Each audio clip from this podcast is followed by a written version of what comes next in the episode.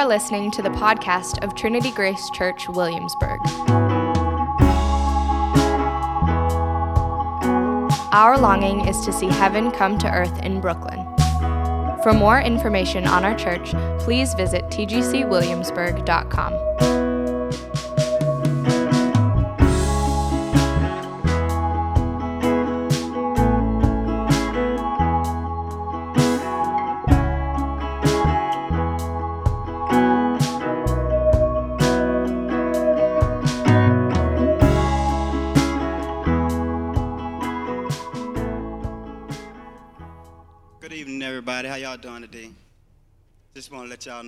beautiful today.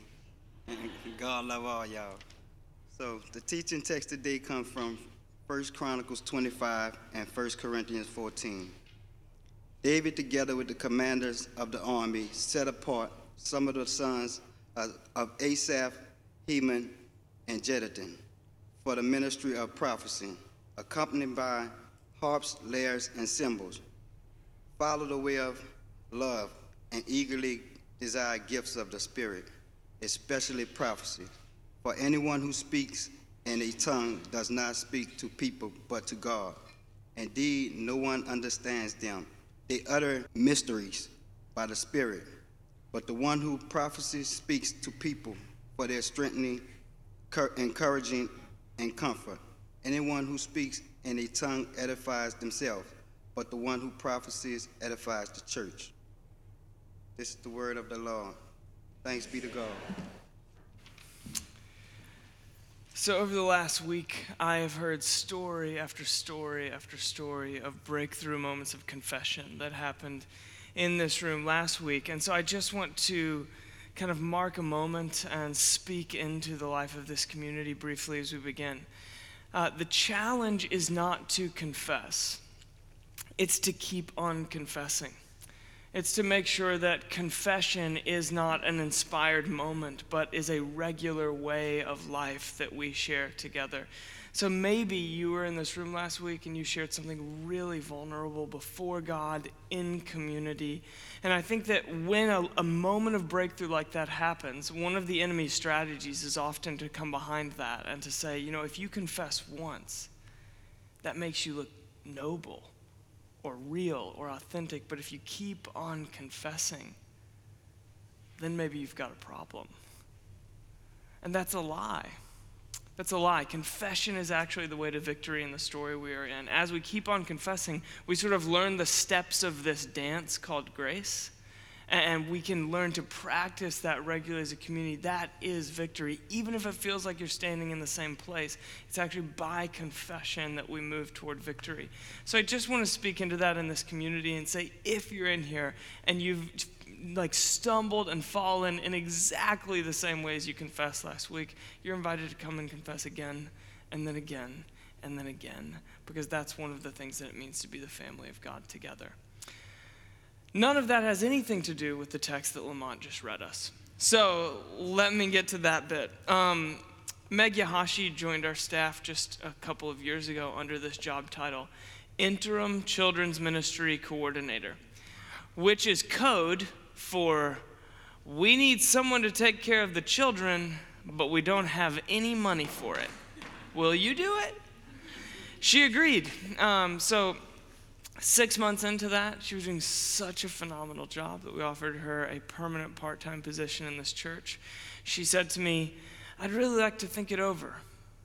Later, she told me, I definitely don't want to do it, but I'm not sure how to let you down easy in this moment, so I need to think over how to let you down gently later. That's what was actually going through her head.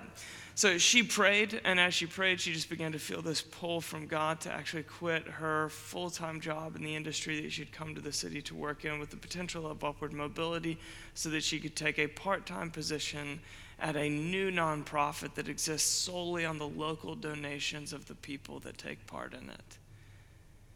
Now, you know as well as I do that the best you can do in Brooklyn on a full time, decent salary is like an apartment with asbestos poisoning and seven cats.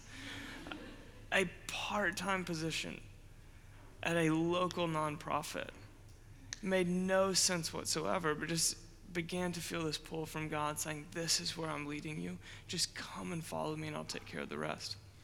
So, fast forward a couple weeks into that prayer, we are in this room together on a Saturday morning for a prayer meeting. A friend of mine, Gavin, happens to be in town. He's never met Megumi before in his life. And during the prayer meeting, he stops and he says to her, Hey, you, I'm so sorry to interrupt. I don't know your name, but I've just had a picture that I think is for you. It's, it's of an abacus. And immediately I start scrolling through my head and all the characters in Lion, the Witch, and the Wardrobe. Who's Abacus? Who's Abacus? Who's Abacus?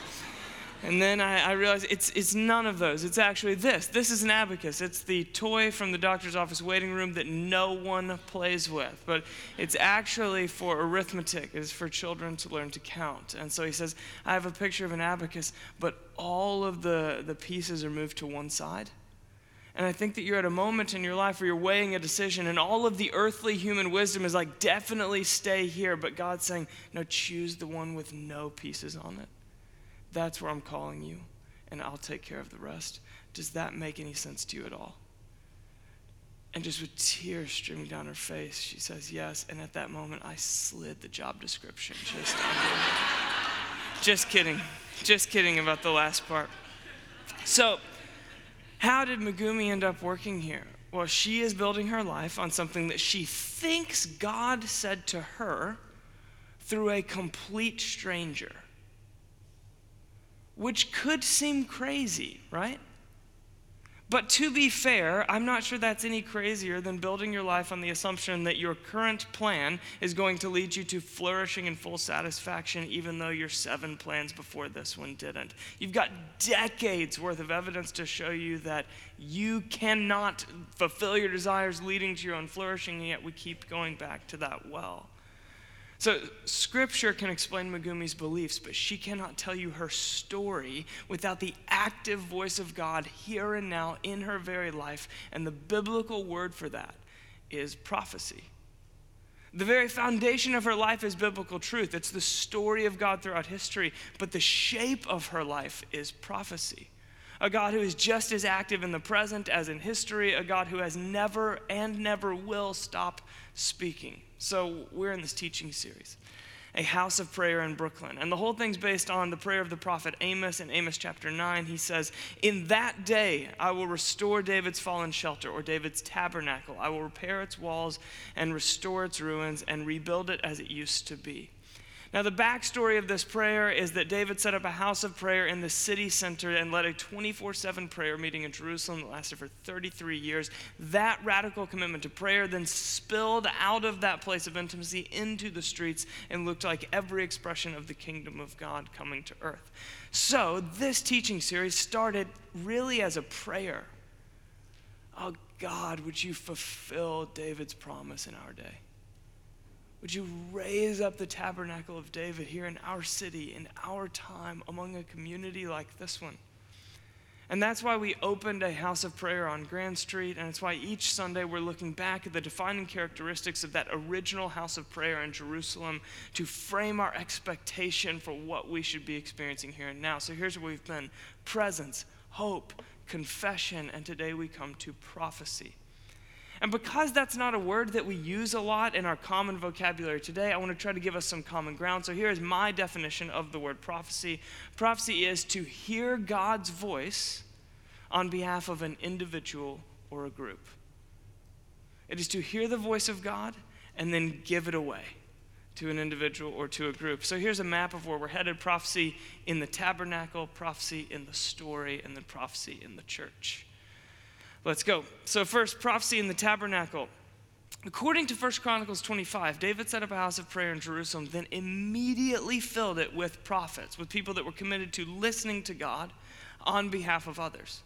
And prophecy defined David's tabernacle. It's safe to say that the bulk of the Psalms, the prayer book of the Bible, were written from within this like ramshackle prayer tent so many of these Psalms are prophetic, meaning they are promises about Jesus a long time before Jesus.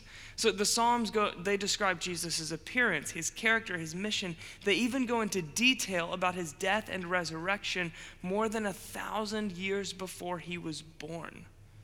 See, the culture of prophecy was so alive among ordinary people in this ordinary place that they were uncovering the deepest mysteries of God a couple thousand years ahead of schedule accidentally, just in the place of prayer.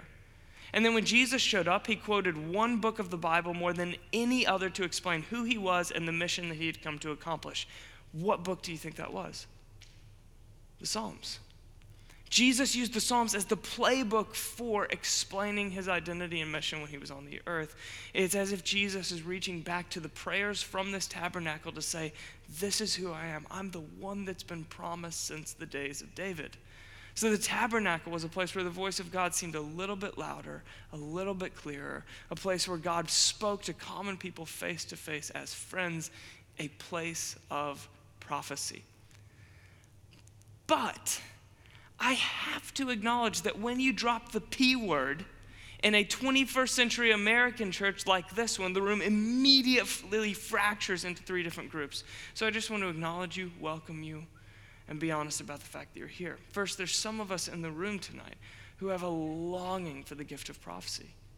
You hunger to know God in any and every way that He can be known. In fact, maybe the weirder the better. Bring it on. But it's possible to have the right desire without uh, a, a theological foundation to build that desire on. So I want to give you a biblical foundation for a longing for prophecy tonight. Then there's another group of people, and you hear words like prophecy, and it probably makes you more concerned or defensive than it does excited. And that could be for just unfamiliarity. Maybe you grew up in a church tradition that de emphasized passages like the ones we just read, or biblical themes like that of prophecy. And so this is just outside of the frame of your experience up to this point. Or maybe it's because of familiarity. Maybe it's because you have been steeped in a very toxic prophetic environment in the past, and you found it to be much more manipulative and, and, inflict deep wounds than you did actually deliver freedom. And so the safest place for you to go is as far away from any environment like that as you possibly can get. And then finally, there's a third group in this room that has no idea what I'm talking about. And you're just like, listen, man, it seems like you think you're sort of stepping on controversial ground here. I'm just like, wow, this is a long intro. How long do we have? And that's probably the perfect starting place. So, prophecy in the tabernacle. Now, let me take you into prophecy in the story. There is no era of biblical history that does not have prophecy all over it. If you strip the scripture of the gift of prophecy, you end up with an untellable story. So I want to walk you through the scripture and show you that this is a theme woven all throughout, and it is something to be desired, a gift to be given, not a threat to um, uh, to repel or to be defensive of. So, first, let's begin where we always begin with the very first line of the Bible. In the beginning, God created the heavens of the earth and the earth, and the Spirit of God was hovering over the waters. That's Genesis 1 1 and 2. So, the Hebrew word here used for spirit is the word ruach, which can be equally translated as spirit or as breath. So, another way to read the Spirit was hovering is to read God was breathing. And what happens when the breath of God meets the unformed substance uh, of matter? Creation comes to be. God speaks, and all of a sudden you have land and sea and vegetation and animal life. Everything God creates, everything we experience came through the speaking voice of God. It was His Ruach, His breath. Lastly, God creates human beings, but something unique happens. It says He puts His Spirit, again, we have the word Ruach, into them. So God breathes life into the lungs of human beings, and human beings were set apart from creation in that we have the breath of God filling our very lungs. He fills us up with His Spirit. So people were always meant to be filled with the Spirit of God, and sin stole the divine breath from our lungs, so to speak. Then in the Old Testament, God selected certain people and communicated with them directly. Those people um, took the whispers of God from private and they spoke them aloud to the masses in public. They are called prophets, but they were the exception, not the rule. The Spirit is present, just as present as at creation, but the Spirit's sort of only making cameo appearances every once in a while to a handful of people every generation or so. So the bad news is that God's voice is rare and unpredictable. The good news is, is that God keeps speaking. And that's basically the premise of the whole Old Testament. God spoke creation into being, and He does not go silent after that. The way of redemption is the exact same as the way of creation, it is the speaking voice of God. Skip ahead to Jesus, and the Apostle John describes Jesus' arrival this way The Word became flesh and made his dwelling among us. So Jesus is described as a living prophecy. The Word of God, his speaking voice, became a person and then walked around here among us. And then finally, the church was founded on the day of Pentecost when the Holy Spirit was given, just as Jesus had promised. And what immediately happens after the Spirit fills the lungs of people in Acts chapter 2? They begin to speak. They begin to speak out in other languages as the Spirit enabled them. All Christians start acting like prophets all of a sudden. Peter stands up to explain what is going on, this phenomenon that everyone's seeing, and he quotes the prophet Joel and says, Joel said this would happen. He said, I will pour out my spirit on all people. Your sons and daughters will prophesy. Your old men will dream dreams. Your young men will see visions. Even on my servants, both men and women, in those days, I will pour out my spirit and they will prophesy. So God's promise is there's a day coming when my spirit, my ruach, my breath won't just be for cameo appearances for a special few, but will be the constant breath in the lungs of all of my people again, just as it was always meant to be. And that promise is for children and seniors, men and women, rich and poor, Jew and Gentile, educated and illiterate, everyone. That's the biblical story. And prophecy is not just an optional subpoint to that story, it is the very heart of that story. Abraham, Moses, David, Esther, Deborah, Mary, John, Peter, Paul, all of them have beliefs you can explain simply with the Bible, but the shape of their lives is prophecy. They've got stories you can explain only with the God who is living and active and present and speaking into their very uh, individual lives. So if the Bible is your guidebook for a relationship to God, your expectation should be that God is speaking to you. Not just to a couple special individuals with special gifts, but to you. So the question isn't, does God speak to me? Belief in the Bible necessitates belief that God speaks to me. The question of the prophetic is, are you listening? So here we are prophecy in the church. 1 Corinthians 14, which is the second passage of our teaching text, is the biblical manifesto on the gift of prophecy. So, how do we drag this aspect of David's tabernacle into this modern day house of prayer here and now? Well, the church at Corinth has done the bulk of the heavy lifting for us already, so let's just learn everything we can from their experience. So that takes us back to 1 Corinthians chapter 14, and we'll start with this. Here's the first thing we can learn from the church at Corinth is that prophecy is the normal experience of church life. See, here's an entire chapter of the Bible dedicated just to how the prophetic ministry was meant to be used when the church gathered together. So, the assumption behind the whole chapter is this when God's people gather, God is speaking. The Bible just assumes that the prophetic is active within the church. In fact, the New Testament church receives written instruction directly related to the use of the gift of prophecy in the letters to the Romans, Corinthians, Thessalonians, and Timothy, and in the epistles of Peter, Jude, and Revelation. It is all over the place in the Bible. This is the biblical expectation. Dallas Willard, who is as widely respected as any scholar across traditions in the modern church, says this If we look at the advice on how the meetings of the church were supposed to proceed, as given in 1 Corinthians 14, we see that they assumed that numerous people in the congregation were going to have some kind of communication from God, which they would be sharing with others in the group. In other words, if it's the church you're in, expect prophecy. Now, one thing that keeps us from actually practicing the prophetic freely when we do gather together like this as, as, the church is that we assume that the experience of the prophetic is supposed to feel quite mystical. Right? It sounds like a really mystical concept. It's not a word we're just throwing around. So, surely to receive a prophetic word feels like being possessed by an angel, and then I just open my mouth and can't stop speaking, or something like that. But it's actually so much more ordinary than that. See, most people miss the voice of God not because it's too strange, but because it's too familiar.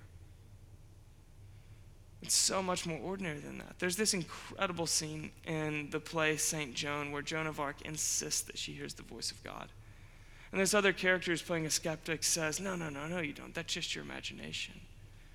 And she says, Of course it is. That's how God speaks to me, which is a fantastic retort. One saint described God's voice as the touch of a feather on your skin, meaning it's just light enough that you can ignore it if you'd like, but it's just heavy enough that you can stop and pay attention and respond to it if you want to. See, most people miss the voice of God not because it's too mystical, but because it's too familiar. And if I had to describe to you what it feels like to receive something prophetic, to hear God's voice, it would be like this it is a thought that appears in my imagination, just like any other thought. Only it feels as if it comes from without, from the outside, rather than from within, from inside of me. It, it's, a, it's a thought in my imagination as normal as any other thought, but the origin point of that thought feels uh, slightly unfamiliar. So, the second thing we can learn from the church at Corinth is this that prophecy invites intimacy. So, can you humor me for just a second here? Everyone, just close your eyes, just for a second. Some of you are not closing your eyes, just a radical distrust. It'll be about three seconds. Okay, here's the experiment. Who is speaking right now? Open your eyes. Who was that? Whose voice did you hear? Mine? How did you know that? Your eyes were closed. How did you know it was me speaking? You know my voice? You know my voice. Which is interesting because most of you have been walking with God longer than you've been attending this church, right? So if you know my voice, then you should know the voice of God. Jesus himself says in John chapter 10, his sheep follow him because they know his voice. Now, I said before, the question isn't, is God speaking? The question is, are you listening? And that is absolutely true. But of course, for anyone that's actually ever tried to hear the voice of God, it's not quite that simple, is it? Because God tends to make himself constantly available, but never entirely obvious. And so, hearing the voice of God takes practice. It takes this uncomfortable kind of risking that we call obedience. How do we learn the shepherd's voice? We follow him. We ask God to speak to us, and then we act in obedience, only half sure at best that it's God we heard in the first place. That's how we learn to discern God's voice from our own imaginations. That's how we learn what it is to be his sheep and to follow him as the shepherd. And that means to step into the prophetic ministry, you have to be comfortable with mistakes being made. Uh, a good friend of mine, Simon, who's one of the elders of this church, uh, got on the Metro North a couple of years ago. And he sat down right across from this woman, and he immediately felt like God had given him a word for her. And it was related to the industry that she works in and to her vocation. And so he thought, you know what? I'm going to be bold enough to share it. However, I am going to wait until just before my stop on this train, just in case it freaks her out. He had a two hour train ride ahead of him. And it just like kept being so heavy on him that he felt he was meant to share it. And so while they're still parked in Grand Central, before they even leave, he leans over to her and he's like, uh, Excuse me, ma'am. I, I'm a follower of Jesus. I, I, feel like God's speaking to me on your behalf right now. Uh, I think I might have a word of prophecy for you. It would be okay if I share that with you. And she's like, Ah, uh, sure. And so he, he shares the word. He comes to the end of it and he says, Does that resonate at all? And she says, no. I don't even work in that industry. And he's like, Okay, it was so nice to meet you. and just leans back into his seat. Now, that, that is what learning the shepherd's voice is like. Because the only way to learn is by experience. There is no formula to this. There's only familiarity. And that means that failure is part of learning his voice. So we've got to learn to laugh at ourselves if we're ever going to grow in the prophetic. The only way I know to survive as a parent has been to learn to laugh at myself again. You just have to relearn to laugh at yourself because you try so hard to make this day go this way, and then this kid is melting down, and this one pooped, and you forgot the diapers, and this one just dumped a whole smoothie on your white shirt. And If you don't learn to laugh in those moments, you're going to be miserable as a family. Mature families know how to thrive together and how to fail together.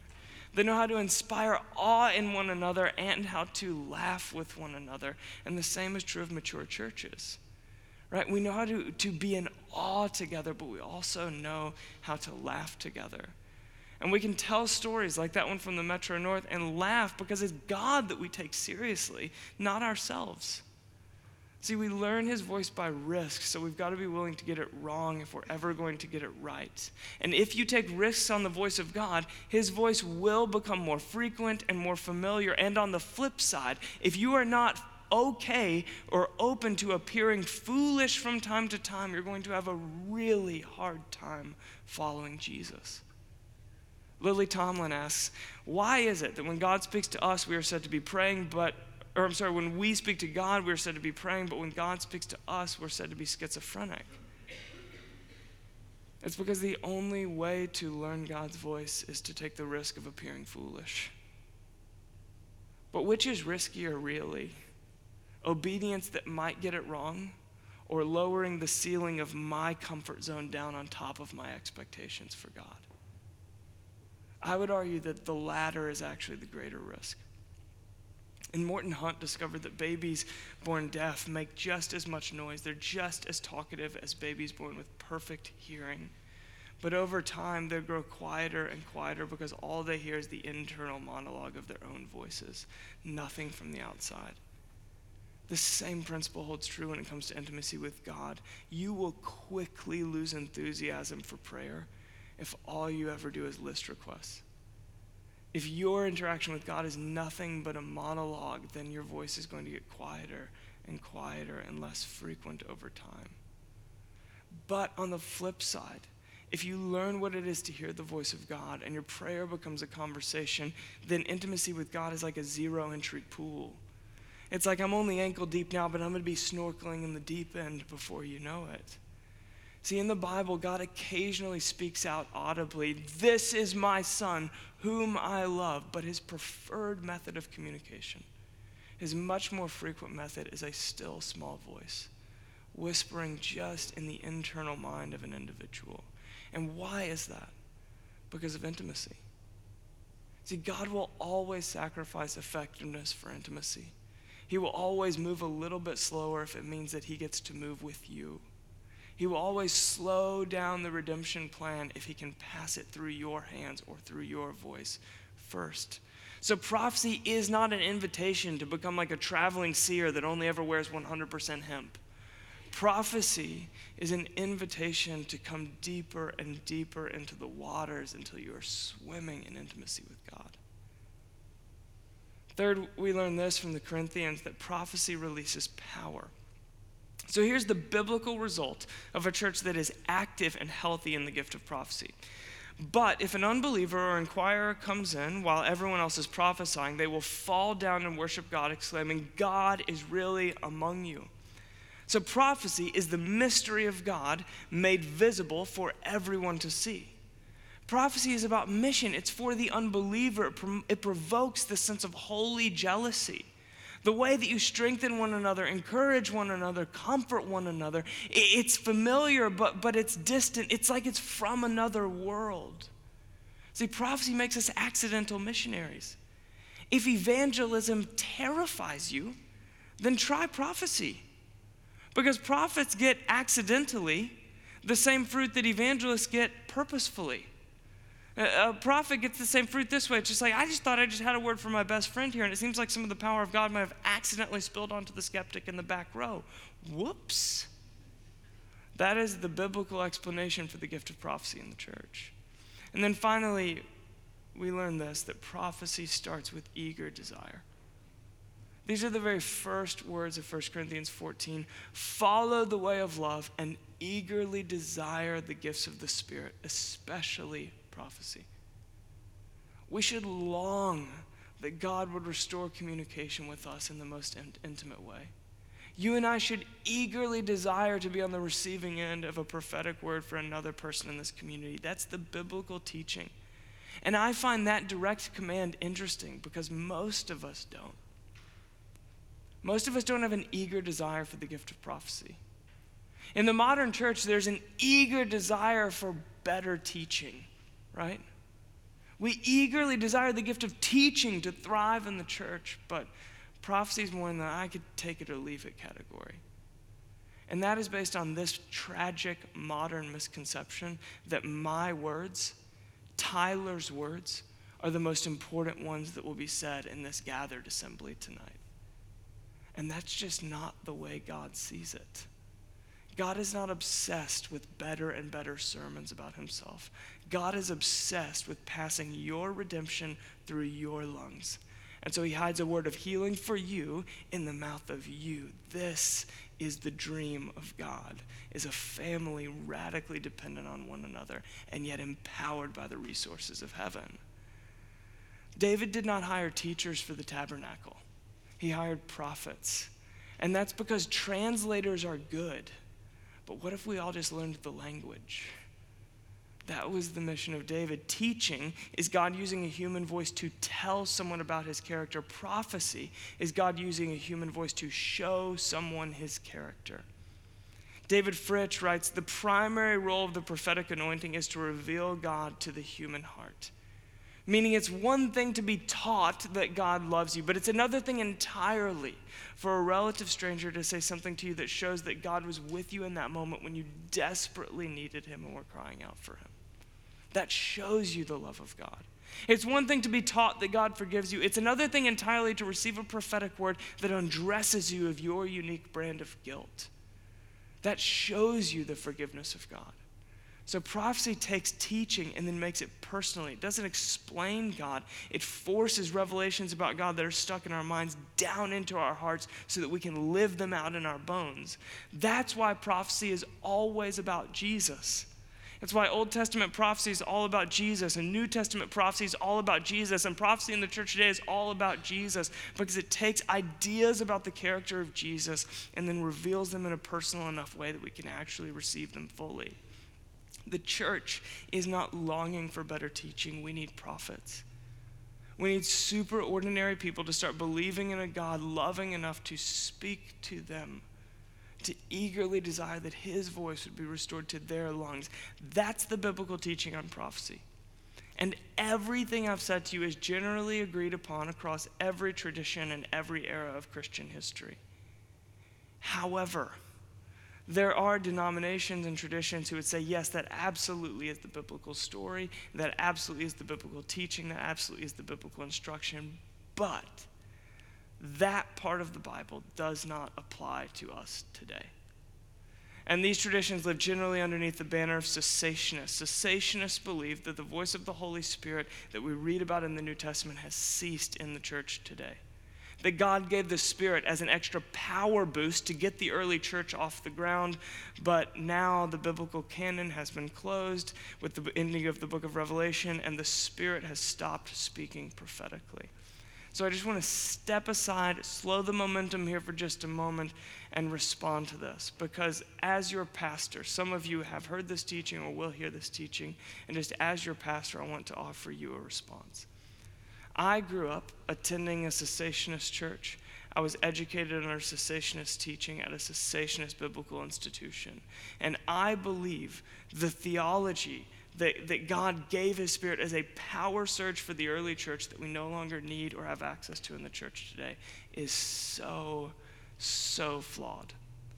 And I want to give you a few reasons for that. I'll give you an experiential, a philosophical, and a biblical reason. So I want to start with the weakest, and that's an experiential reason. If I were to say that God no longer speaks to us today as he spoke in the New Testament, then I would have to deny a ton of my own personal experience.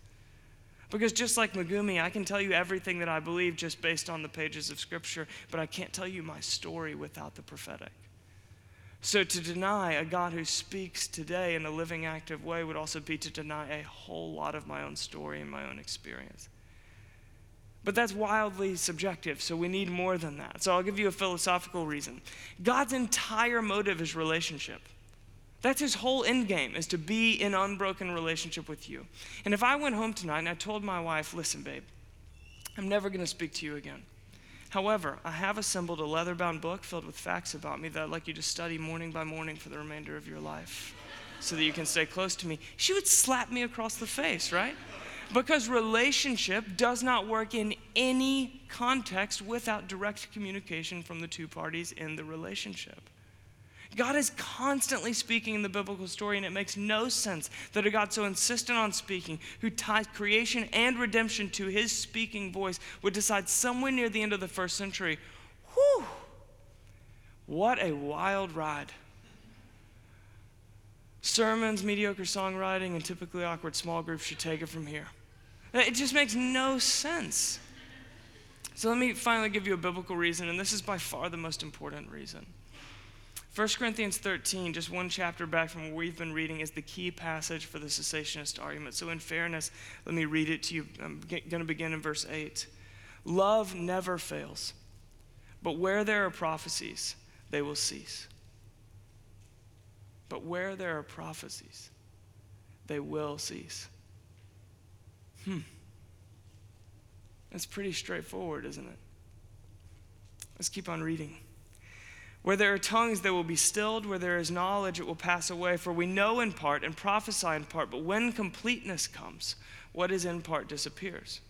So prophecy will one day cease. That is the biblical teaching. When will it cease? When completeness comes. So the question is, what is completeness and when is it coming? And the cessationist answer to that question is that completeness is the close of the biblical canon, which happened somewhere in the fourth century. To which I would respond, really?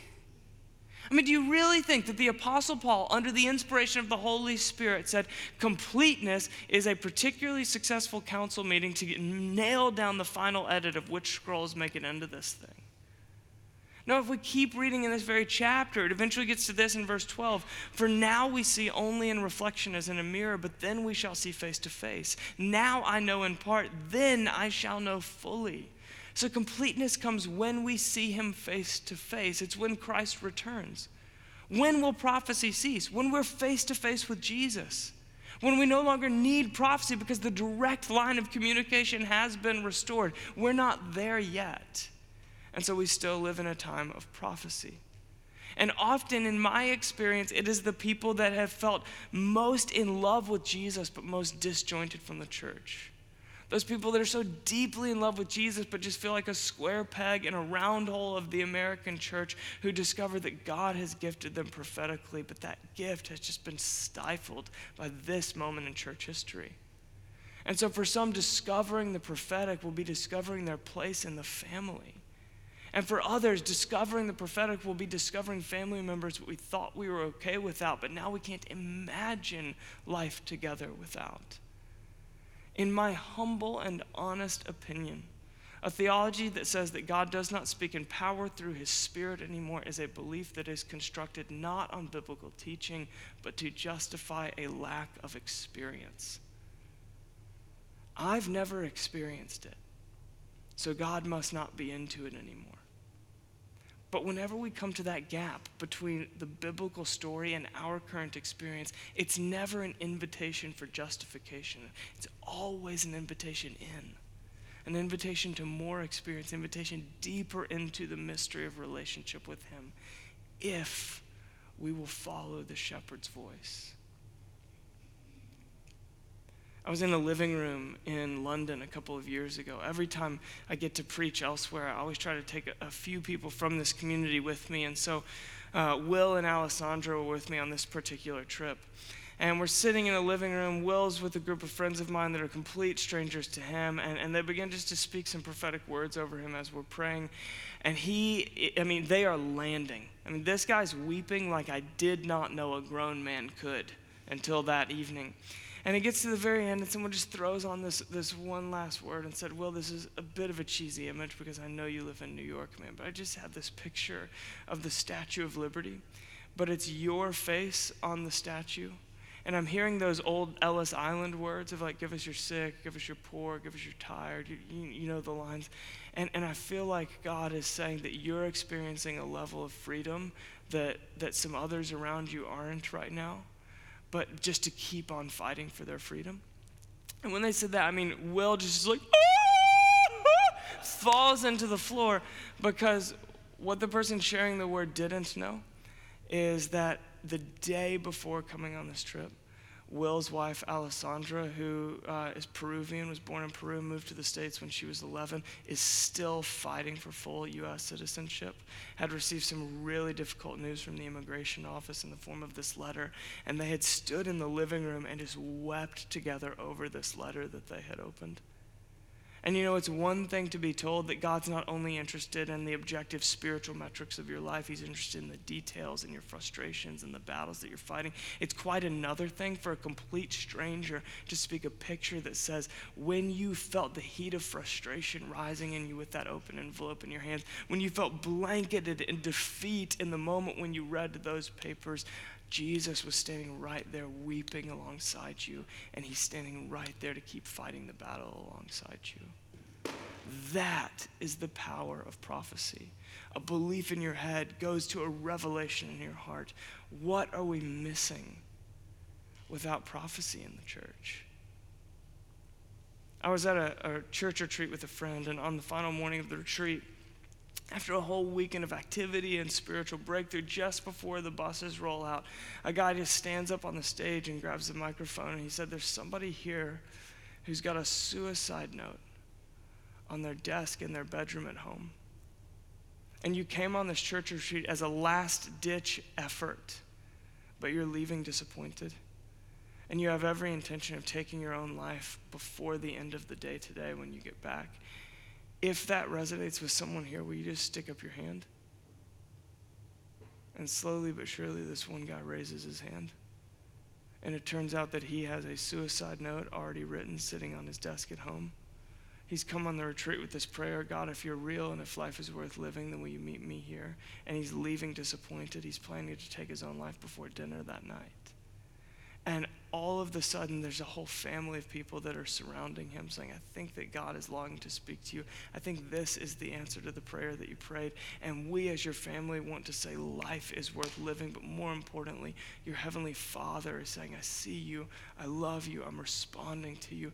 And you've got more days left. He's still alive today. A guy with a suicide note on his desk, still alive today. That's the power of the prophetic. What are we missing in the church without prophecy? One more.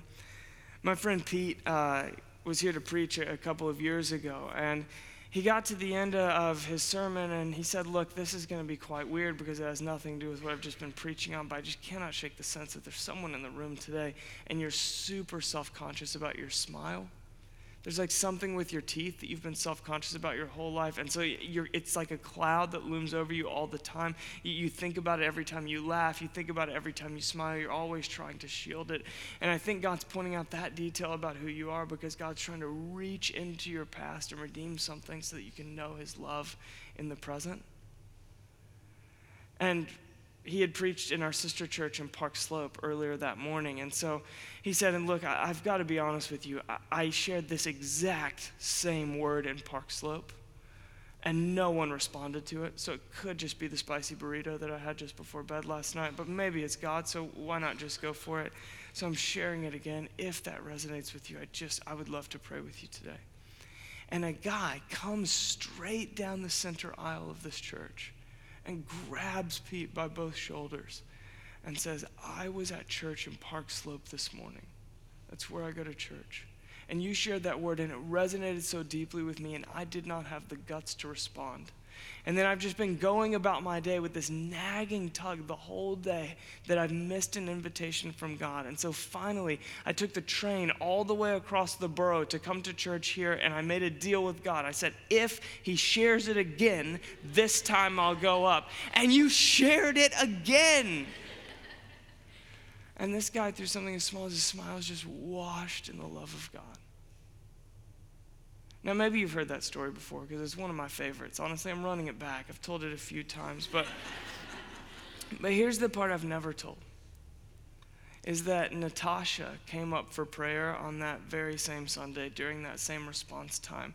And Natasha is a member of this church, but she's always one of my, or she's also one of my very closest friends.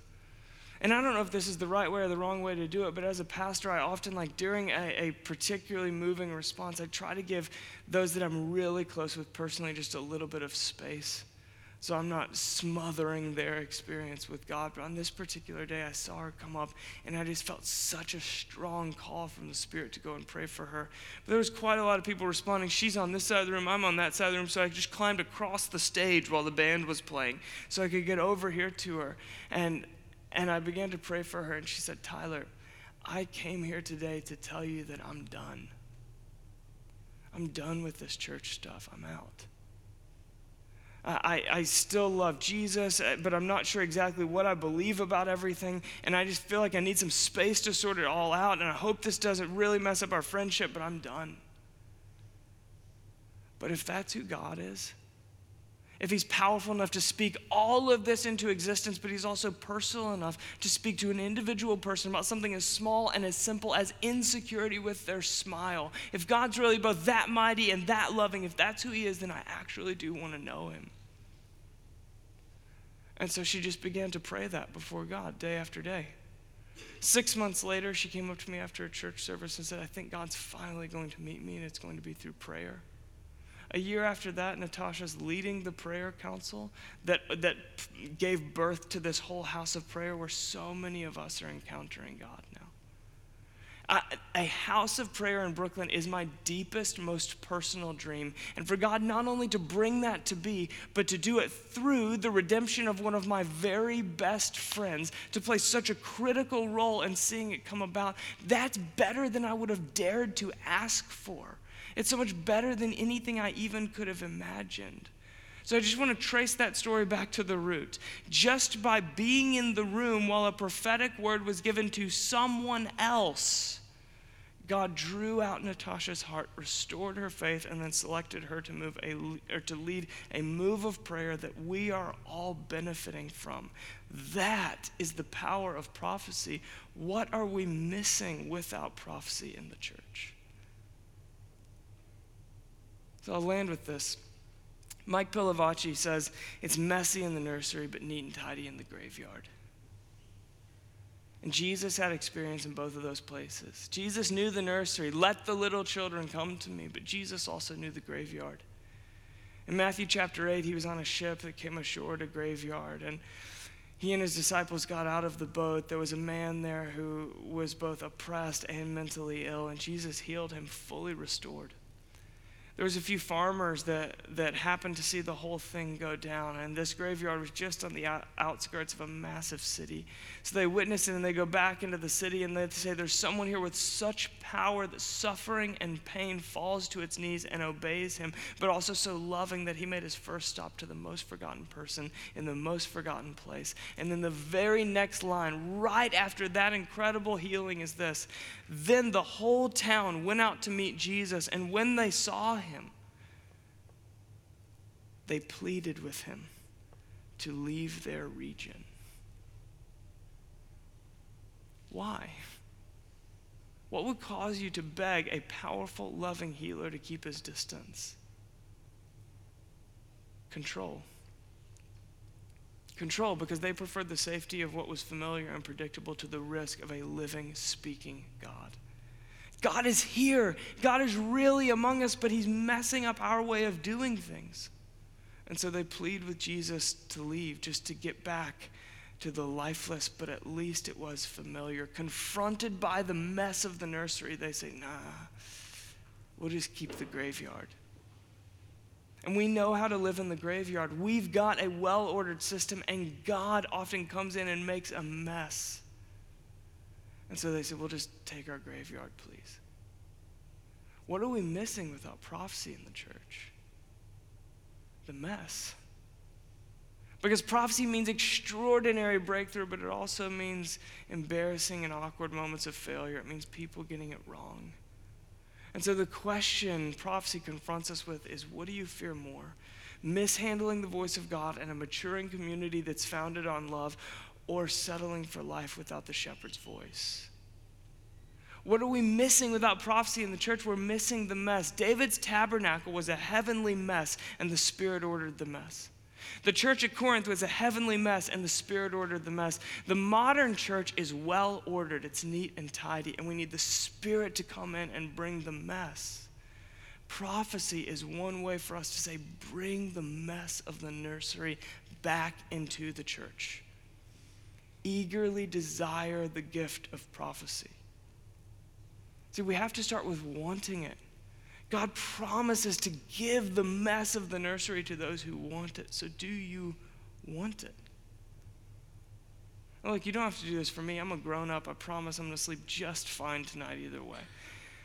But I do want to give you a moment just to be honest between you and God and with your brothers and sisters here in this community and say, can you honestly say with your life, bring on the mess? I eagerly desire the gift of prophecy in my life and in this community. Bring the nursery into the graveyard. So, if you can say that truly with your heart, then I just want to invite you right now just to stand, just as a way to say before God and one another, This is my longing. And then I just want to pray over you to join my prayer to your longing. So, if you can say, Yeah, bring on the mess, bring the mess into the church. We want the prophetic. Then will you just stand right now?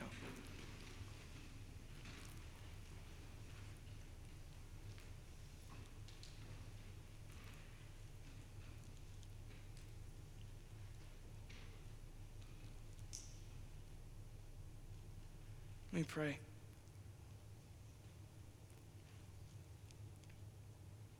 Father, you love to give good gifts to your children. And how much more will you give the Holy Spirit to those who ask you? So here we are asking you, Lord. We eagerly desire your voice in and through our lives. And we trust that you give. In Jesus' name we pray. Amen.